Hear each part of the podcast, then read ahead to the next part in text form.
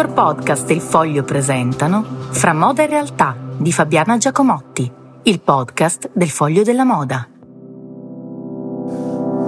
Da quanto tempo c'è qualcuno, una maison, un grande gruppo, un'associazione che si lamenta di non trovare manodopera specializzata?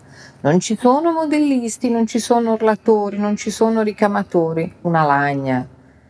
Eppure li pagheremmo in realtà davvero le maison, le aziende non le pagherebbero neanche poco oltre alle lamentele. Lo stipendio base di un modellista è di 47.000 euro all'anno e può arrivare fino a 55.000. Quello di una premiere di atelier può toccare anche i 5.000 euro netti al mese e negli ultimi anni si è apprezzato del 113%, non so quali altri lavori, francamente. Eppure non si trovano, se ne trovano pochi. L'altro giorno Chantal Gemperl, vicepresidente esecutiva delle risorse umane del gruppo Elvemash, ha detto che i posti vacanti all'interno del gruppo stanno raggiungendo il picco massimo a causa della carenza di lavoratori qualificati, 2.000 da coprire entro la fine dell'anno tra pellettieri, gioiellieri, orologiai. Tra l'altro, come vi ricordate, eh, eh il gruppo ha acquisito Tiffany da un paio d'anni, quindi ha molte esigenze di rinnovarlo poi addetti alle vendite, oltre al personale alberghiero e alla ristorazione. E qui apriremo un grosso dibattito, perché in Italia naturalmente lo stipendio dei camerieri diciamo che non va neanche a coprire eh, il reddito di cittadinanza, quindi eh, tanti non lo fanno anche per quel motivo. Oppure trovano, una cosa che non si può dire, ma è la verità, un lavoretto o un lavorone anche in nero.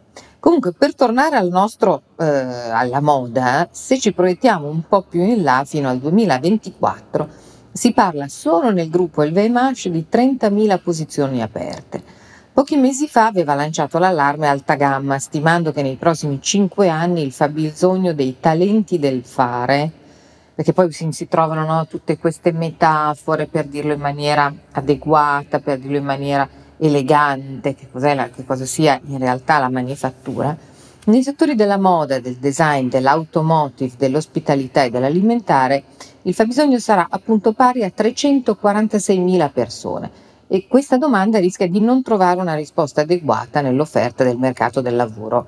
Proprio a questo fine, con il Ministero dell'Istruzione, con alcuni marchi associati ad alta gamma come Fendi, Erno, Isaia Loro Piana, la Fondazione Alta Gamma ha varato il progetto I Talenti del Fare, che coinvolge molti istituti tecnici italiani nell'obiettivo di migliorare la percezione di questi mestieri, grazie appunto all'attrattività. Ecco, d'alta gamma la direttrice generale Stefania Lazzaroni dice sempre che con una disoccupazione giovanile al 28% i lavori manifatturieri sarebbero anzi sono una grande opportunità per i giovani che andrebbe presentata al meglio alle famiglie. Ecco, eh, c'è addirittura in previsione un titolo attrattivo a livello europeo, Metro Die. Perché vedete, il problema è proprio questo. Io vi ho dedicato un intero numero del foglio della moda nel settembre del 2021. L'attrattività. Noi siamo un paese manifatturiero da millenni.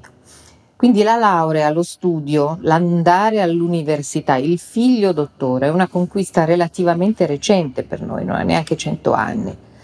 E anche se adesso siamo agli ultimi posti nella graduatoria dei paesi europei con il mm, maggior tasso di laureati, cioè noi ne abbiamo molto pochi, questo mito permane.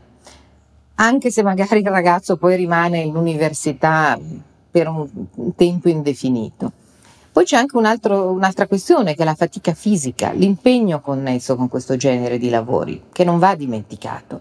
Tantissimi si iscrivono alle scuole di moda, e ce ne sono tantissime, un giorno parleremo anche di questo, perché vogliono emulare Pierpaolo Piccioli, fare il direttore creativo, non la sua premiere.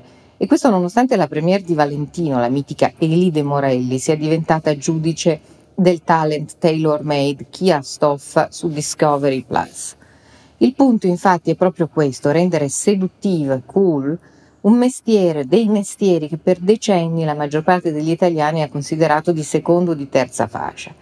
Si è riuscito a farlo con la cucina, adesso che ha un figlio cuoco se ne vanta, anzi dice mio figlio chef, e un tempo se ne sarebbe quasi vergognato. Ecco, bisogna riuscire a farlo anche con la moda. Io spero davvero che questo progetto di Discovery stia funzionando e verrà replicato.